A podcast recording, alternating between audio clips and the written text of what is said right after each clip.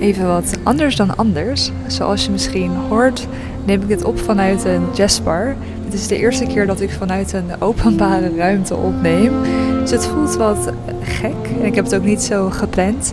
Ik ben op dit moment uh, in Jakarta en ik ga vannacht vlieg ik naar Rome. En ik ben nog steeds vrij nieuw in de wereld van podcasten.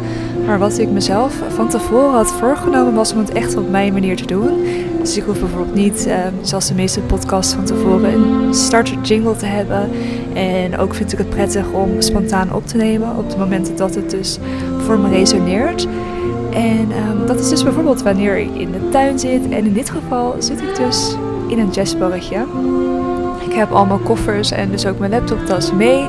En daarin heb ik een klein portable microfoontje. Dus ik heb niet zo'n fancy um, podcastmicrofoon. Maar het voordeel daarvan dat is dus dat ik het makkelijk kan meenemen en kan opzetten. Ik zie om me heen wel een heel klein beetje blikken van wat is die, die chick daar aan het doen. Ik zit hier um, ja, wel een beetje in een hoekje, maar uiteindelijk zit ik gewoon toch vooral tegen mezelf te lullen. En als ik praat ben ik ook vrij wild met mijn handen. Dus het, ziet er een beetje gek uit. Maar um, ja, het, ik ben eigenlijk wel trots. Ik had twee maanden geleden niet verwacht dat ik er nu zo bij zou zitten. Dus eigenlijk is dat ook al iets om mee te geven. Dat zodra je die eerste stap doet, hoe snel het dan vervolgens kan gaan in hoe, je, hoe makkelijker dingen worden. Want uh, nou, wanneer ben ik begonnen? Ik denk anderhalve maand geleden dus.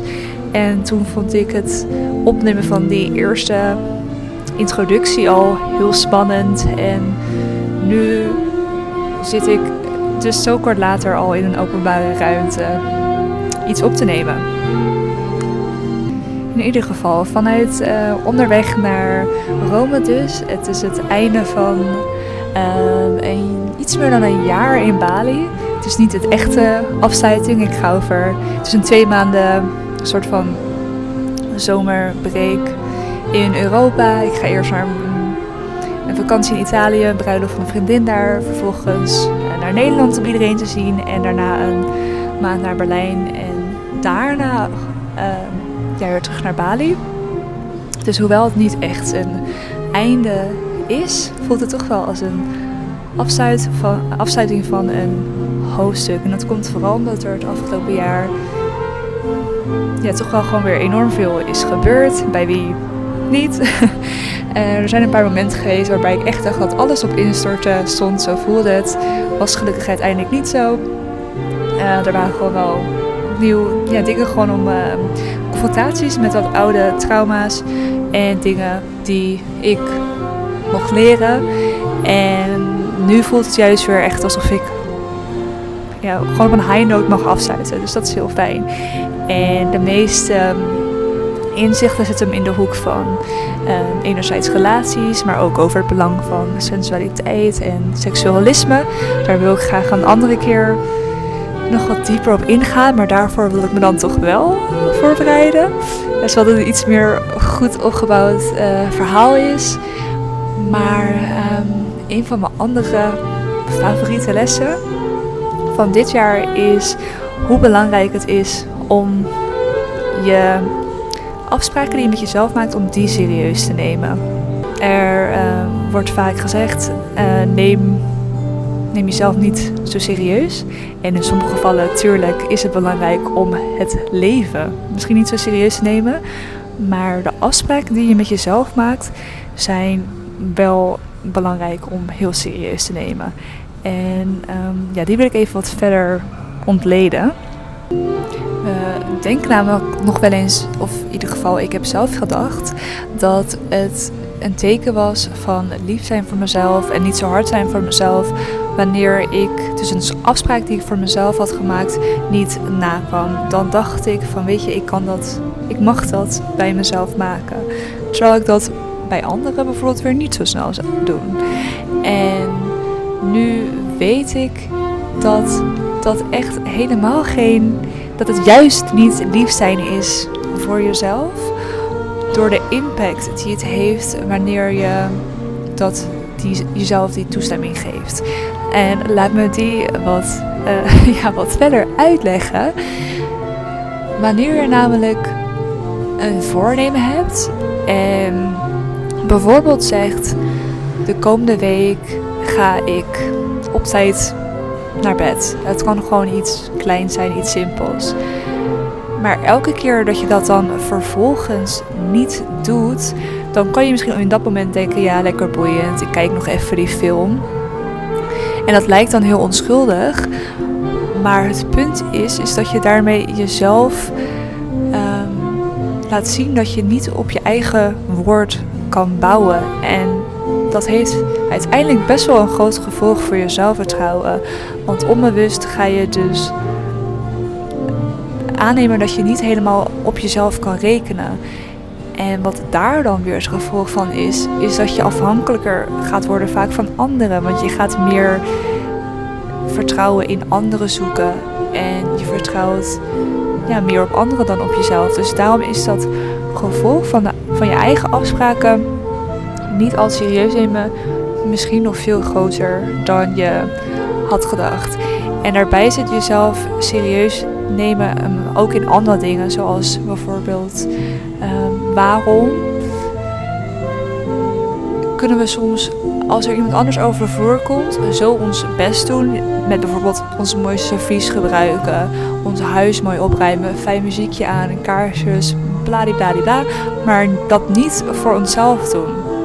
Als we gewoon een avondje alleen zijn of met je gezin.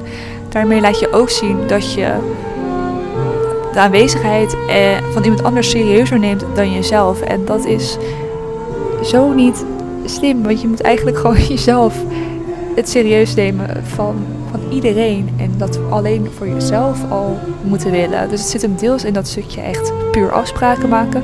Maar ook in het stukje hoe je jezelf um, benadert. Dus um, ja, hetzelfde geldt tegenovergesteld. Als je je iets voorneemt en je doet het wel, ga je op jezelf vertrouwen en ga je je minder afhankelijk voelen. Kan je vaker het gevoel van trots ervaren, waarmee je uiteindelijk gewoon veel gelukkiger voelt. Kortom, het serieus nemen van afspraken met jezelf heeft een positieve weerslag op je zelfvertrouwen, omdat het getuigt van betrouwbaarheid, het bijdraagt aan persoonlijke groei en simpelweg voldoening geeft. Het helpt je een positief zelfbeeld te ontwikkelen en te geloven in je vermogen om doelen te bereiken. Ik uh, ga hem even heel kort houden, want ik heb echt geen idee of dit ook werkt met de muziek op de achtergrond. Ik uh, laat het me vooral ook weten of je het juist prettig vindt of niet prettig vindt om een beetje mee te worden genomen in uh, mijn omgeving.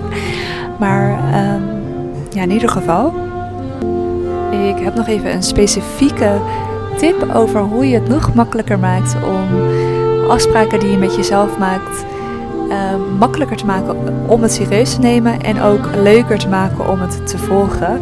En een voorbeeld van wat ik zelf heb gedaan, ik wilde bijvoorbeeld heel graag, ik wil uiteindelijk de split kunnen doen. Wat ik daarvoor moet doen is stretchen en ook echt op dagelijkse basis stretchen om uiteindelijk daar te komen. Dus waar ik rekening mee heb gehouden, heb gehouden is dat over het algemeen te zeggen dat het 60 dagen duurt voordat je een nieuwe habit hebt gebouwd.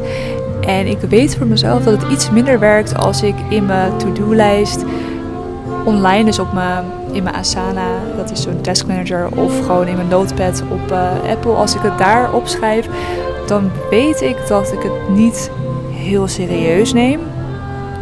Maar wat ik dus nu heb gedaan, is dat ik een heel groot vel papier heb genomen. En ik heb op dat eh, vel 60 vakjes getekend.